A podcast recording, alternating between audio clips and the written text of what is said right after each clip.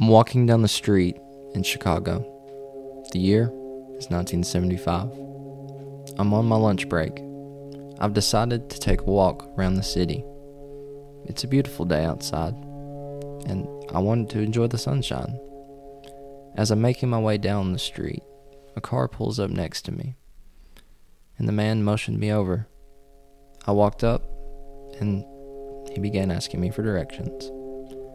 As I was talking to him, he pulled a gun on me. Get in the damn car, he said, or I'll blow your damn head off. I got in the car and we drove off. Mister, where are you taking me? I ask. Shut the hell up and put these on, he says as he hands a pair of handcuffs. Say another word and I'll shoot you right here. We drove to a suburb of Chicago, which I didn't recognize. We pulled up in front of a house. He put the car in park and looked at me.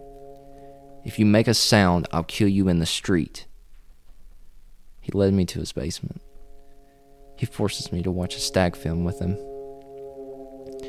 After the film was over, the sick bastard buckles his pants. That's the last thing in my living memory. The next vision I had was this man digging a hole in the crawl space of his basement, my lifeless body laying next to him.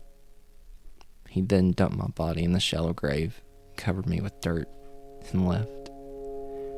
I am an unidentified victim of the killer clown, John Wayne Gacy.